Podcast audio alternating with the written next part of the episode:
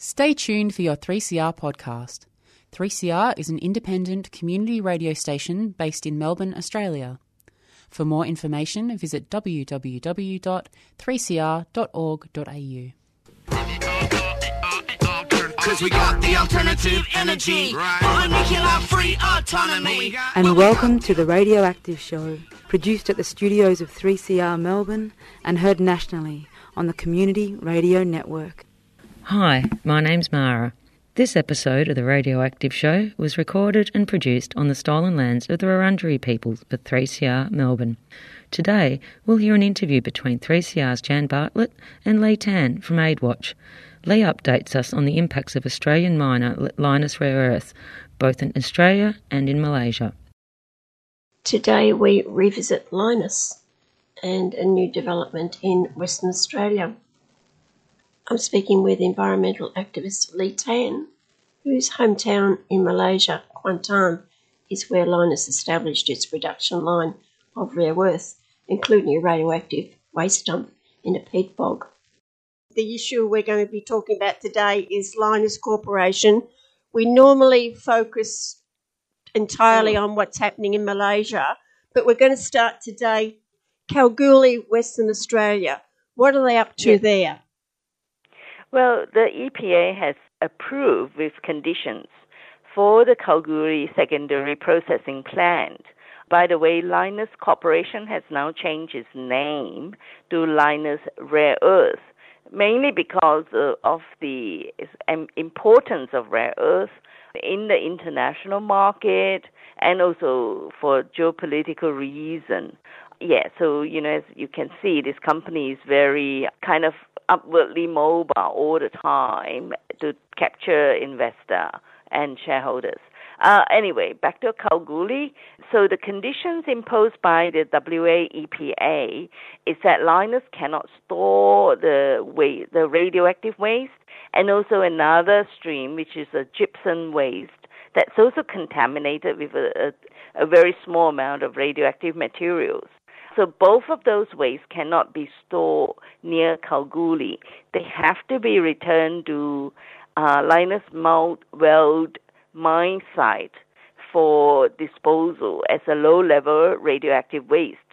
And that's really important, both for you know health and safety, for public health and environmental health in the long term, but more importantly, it is impor- it, it is uh, significant for the Malaysian when where the governments uh, and also mainly Lynas claim that the waste is not radioactive waste. It is called NORM waste, which is in some way correct, but when NORM waste cannot be reused, recycled, or whatever, is actually treated as a radioactive waste. So that was one of the conditions, and then um, and, and of course, you know, those conditions came about because organizations like AidWatch and local residents in Kalgoorlie petitioned and and wrote and put in submission when the environmental impact assessment was uh, put up for public consultation. So I worked on that quite a lot and uh, put in very substantial points and also invited Associate Professor Gavin Mudd from RMIT University to do an assessment. So, you know, we've got a scientifically solid submission to back up our, our points. I mean, of course, we did uh, try to stop Lynas from constructing that secondary processing plant in Kalgoorlie and, you know, suggesting that it should go back to as close to the mine as possible to locate it away from population um, area. But, you know, we couldn't do that because Lynas has got the full support from the Kalgoorlie City Council uh, much to uh, the frustration and anger of some of the local residents. Um, so that's the Kalgoorlie side, and uh, and also um, Lynas is only allowed to store a small amount of um, the contaminated waste on site next to its plant for up to a year. Um, as we can see, in Malaysia, it has accumulated millions of tons of contaminated waste by the, the plant. in the last 10 years. So that sort of situation cannot be allowed to happen in Kalgoorlie. But in Malaysia, unfortunately, partly due to due to lack of understanding of the hazard of this kind of um, uh, waste, mainly because of from from our yeah we we appeal AidWatch and some of the local residents in Kalgoorlie appealed against the EPA decision to allow Lynas to construct a secondary processing plant uh, at Kalgoorlie Boulder. And in our appeal, we raised some of the key points that hasn't been taken into consideration in the EPA decision. And that is, there is no fixed time as to how, how long they can store the waste on site next to the plant. So we raised uh, that those sort of points. Yeah, and I mean we did, you know, try and appeal for the plant to be relocated back to Mount Weld area to be managed there, where there's less people living around, and also in a much more kind of drier environment. But you know, we didn't get that. But we what we did get was um, the restriction on the amount of waste that Lynas can store on site. Um, and that again, you know, is a, a, a, good outcome for the case in Malaysia where Lynas basically say that you know it's uh, a storage dam, waste storage dam, um, it, uh, is saved and all that sort of stuff in Malaysia. So yeah, basically we we managed to set some benchmarks through the Kalgoorlie proposal um, but the situation in Malaysia is still uncertain and dire in that sense. Lee Tan, why is it being processed in Kalgoorlie and not at Mount Weld? Now, in the first place, best possible scenario, even though there will still be pollution problems and all that, um, Lynas should have done everything near Mount Weld or, you know, in another industrial area in Australia, in Western Australia, as close as possible to the mine site. I would say that it's more to do with uh, cheaper production for Lynas to send it to Malaysia, where there's hardly any, you know, regulatory requirement, and the requirements are not followed and enforced anyway in Malaysia. So Lynas was able to set the plant up very quickly back in um, 2011 uh, or before that, uh, without having to go through all the more stringent technical and scientific scrutiny. Uh, we're not saying that in Australia the standard is high enough, but at least it's higher than what has happened in Malaysia. And yeah, and, and there are some level of management here and regulatory requirements that has been enforced, whereas in Malaysia there was none of that. And that's the reason why Lynas has chosen Malaysia, plus the, the much cheaper uh, setup cost and the running cost, and uh, especially the waste disposal and pollution monitoring uh, costs. Uh, there's really very minimal in Malaysia, whereas in Australia, there are some capacity within EPA to, to do independent testings, but in Malaysia they don't. Uh, and, and even if they've done it, politically, because of the strong backing from the highest level of office in Malaysia, the the environmental uh, authority in in uh, Malaysia basically just close an eye to any pollution issues, even though the data are there. And that's one of the main reasons why Lynas chosen Malaysia, because they could get away with anything in that sense. Exert a lot of influence on um, local governance and also on political uh, dynamic in Malaysia. How does the rare earth concentrate get from Mount Weld to Kalgoorlie? They will be transported on uh, on by train or by truck. I can't remember if there's any, actually a train line. I think no, there won't be any train line. It will be transported by truck. So all of that details are lacking actually in the uh, EIA report, and we raised that issues of like You know, there's no detail on the transportation. I think there were some claim that it has Lynas has done that by transporting the concentrate from Weld to Fremantle for export to Malaysia without any mishap or problems. So, you know, it, it won't be a problem just uh, to transport it from Mount to um, Kalgoorlie.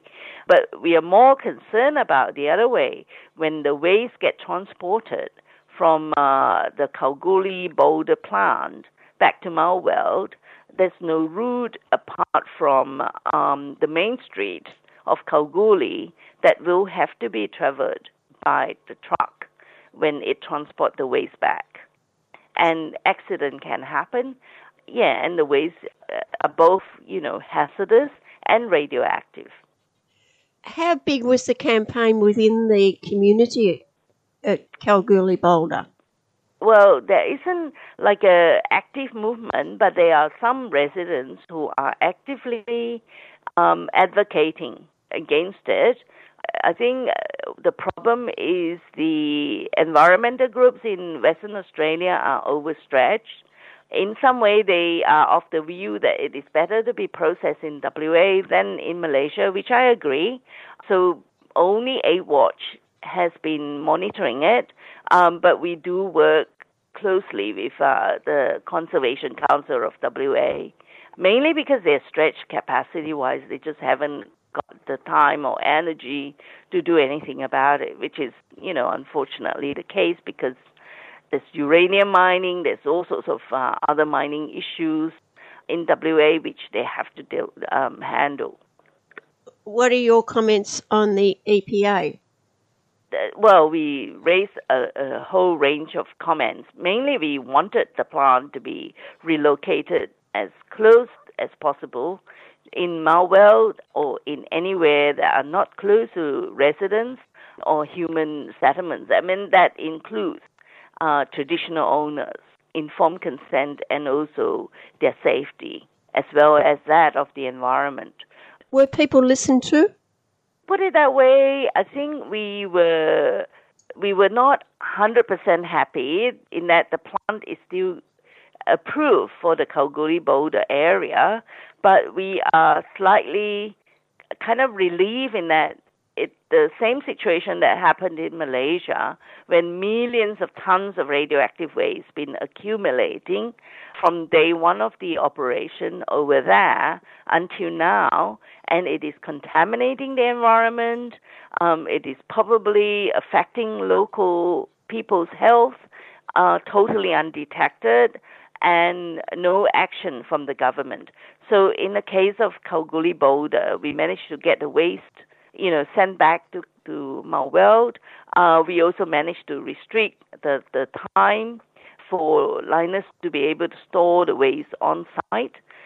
And those are some of the points that we can use in Malaysia to further advocate for that waste to be removed from the country and returned to the Weld site to be managed and, and disposed of together with its forthcoming waste from the Kalgoorlie Boulder plant.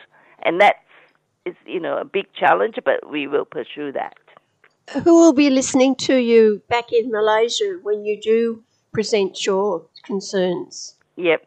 We've been working with Friends of the Earth and also Save Malaysia Stop Lynas uh, and some of the uh, opposition MPs. Yeah, so, you know, it has been very helpful.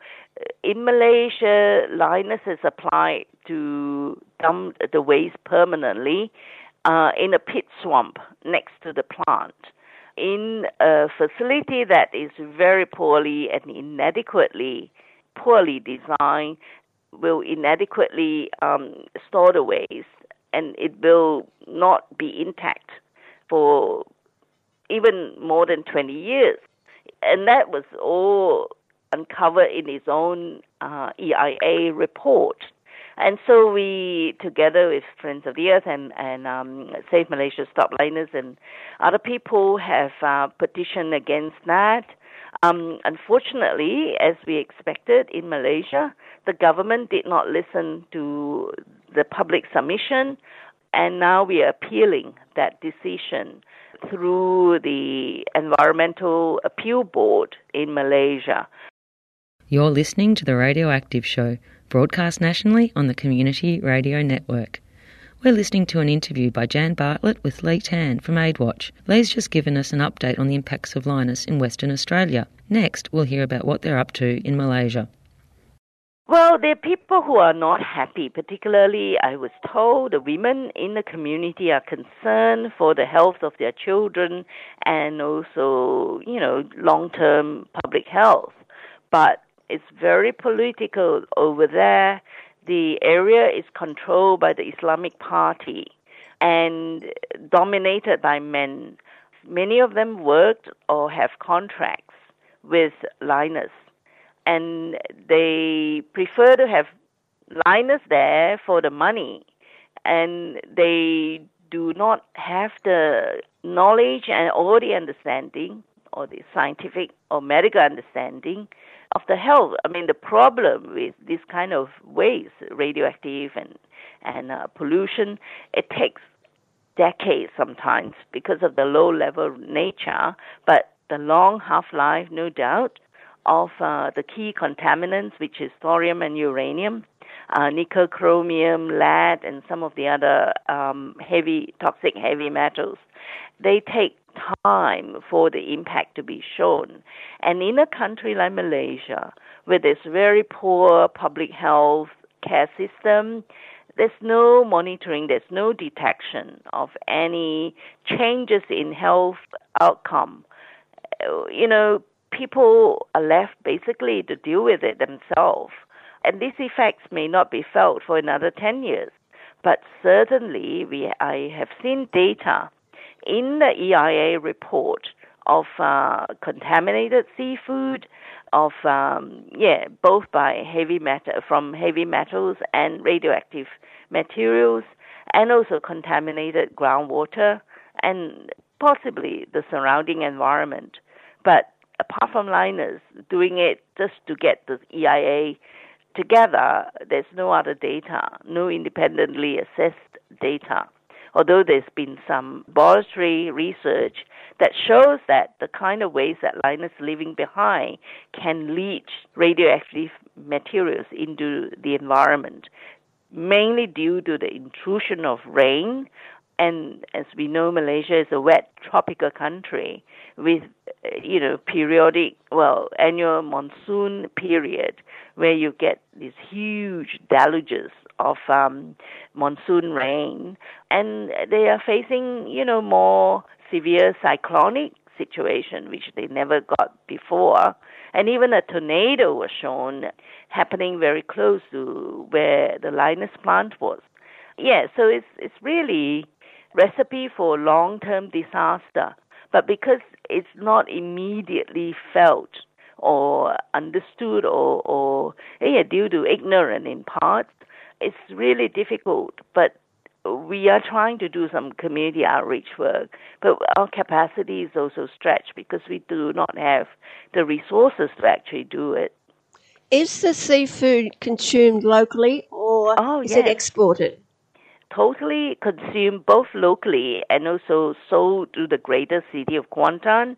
And it's kind of um, that area is famous for its seafood traditionally, all along the east coast of uh, Peninsular Malaysia, and people buy you know seafood products from all over Malaysia, visitors maybe from Singapore and what have you, and the mangrove floodplain surrounding the the Lynas site is famous for mud crab before. And you know there's there will be still many people who continue to consume that and shellfish without knowing that they all been contaminated.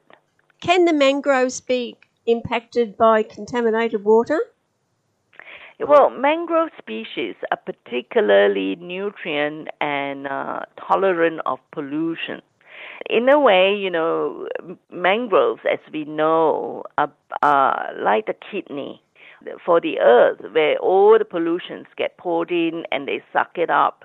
But there will be a breaking point when the level of contamination is so high that this mangrove plant can no longer tolerate. And also, if people are eating produce from some of the, the mangrove palms, for example, in as in the case in in um, near where the Lynas plant is in Malaysia, people harvest a particular palm fruit to eat. So all of that will be contaminated.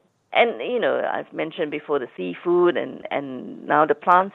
And if the mangrove forest is you know getting trash for to build radioactive plant, as has been the case for Lynas, there will be less of that pollution absorption capabilities as well.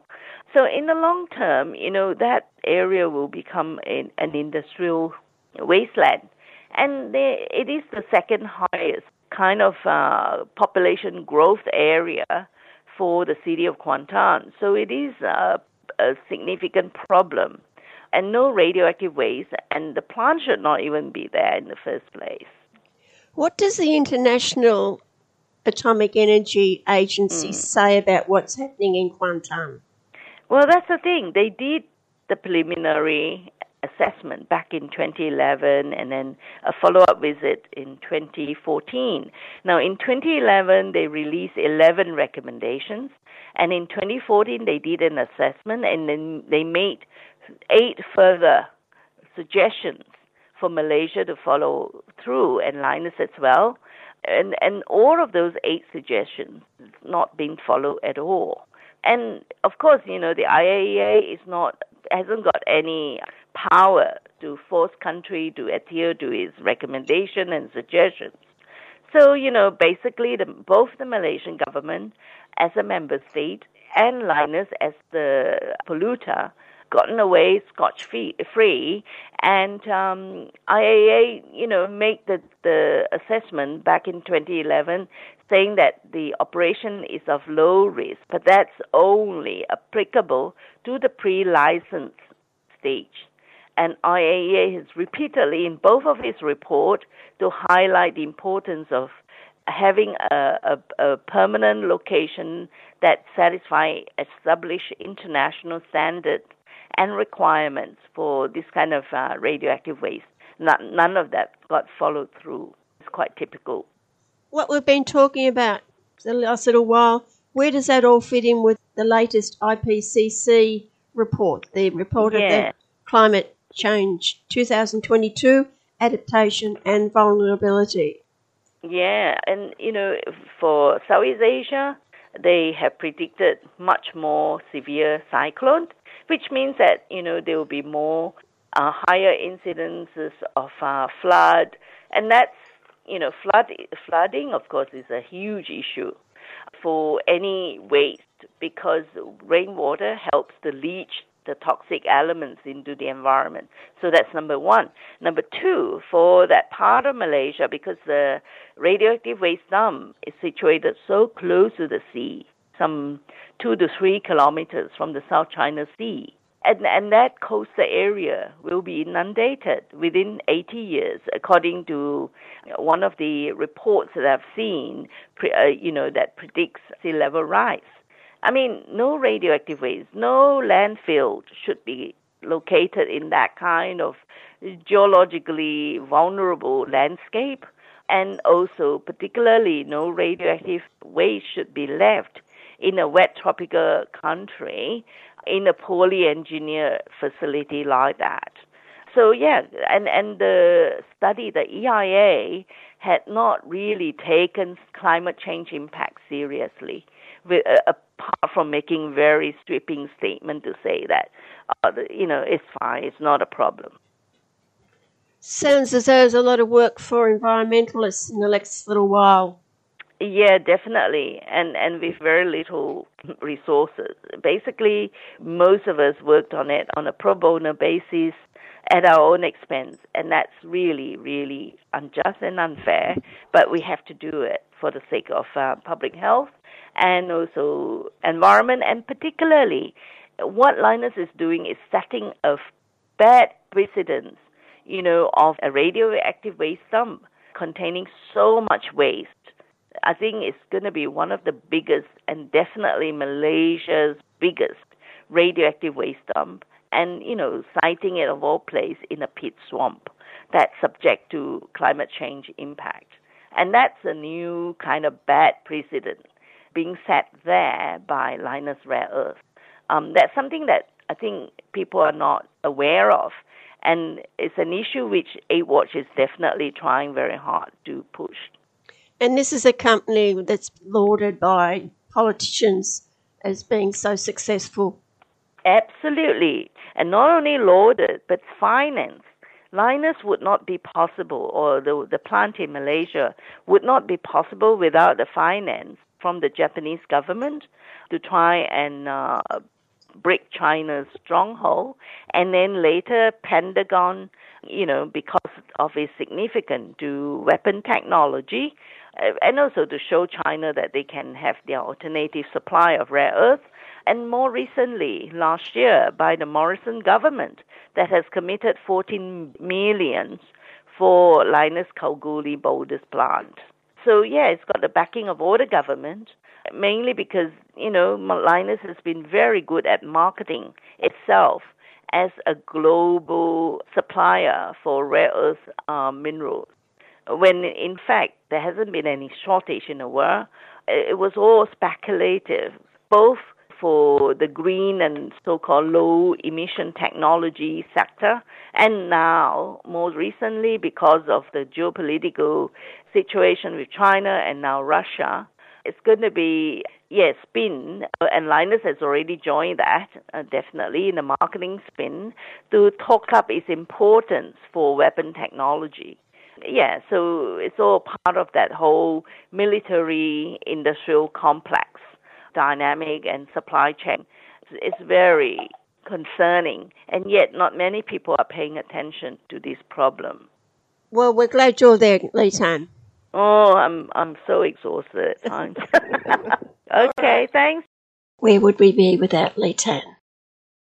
Thanks so much to Jan Bartlett and especially Lee Tan, who's been fighting to highlight the negative social and environmental impacts of Lynas Rare Earths operations in both Australia and Malaysia. While rare earths are important for renewable technologies, it's important that the mining of these materials does not replicate the problems associated with mining generally. To learn more about the campaign, go to aidwatch.org.au. Thanks for listening to the Radioactive Show. You can download the podcast of this program at 3cr.org.au slash radioactive. If you'd like to get in contact, you can email us at radioactiveshow.3cr at gmail.com. The Radioactive Show was recorded and produced with the support of Friends of the Earth Nuclear Free Collective for 3CR Melbourne on the unceded lands of the Wurundjeri people of the Kulin Nation in Fitzroy, Victoria. It's broadcast nationally on the Community Radio Network. Thanks for listening and tune in again next week for more news and views on nuclear, peace, and energy issues.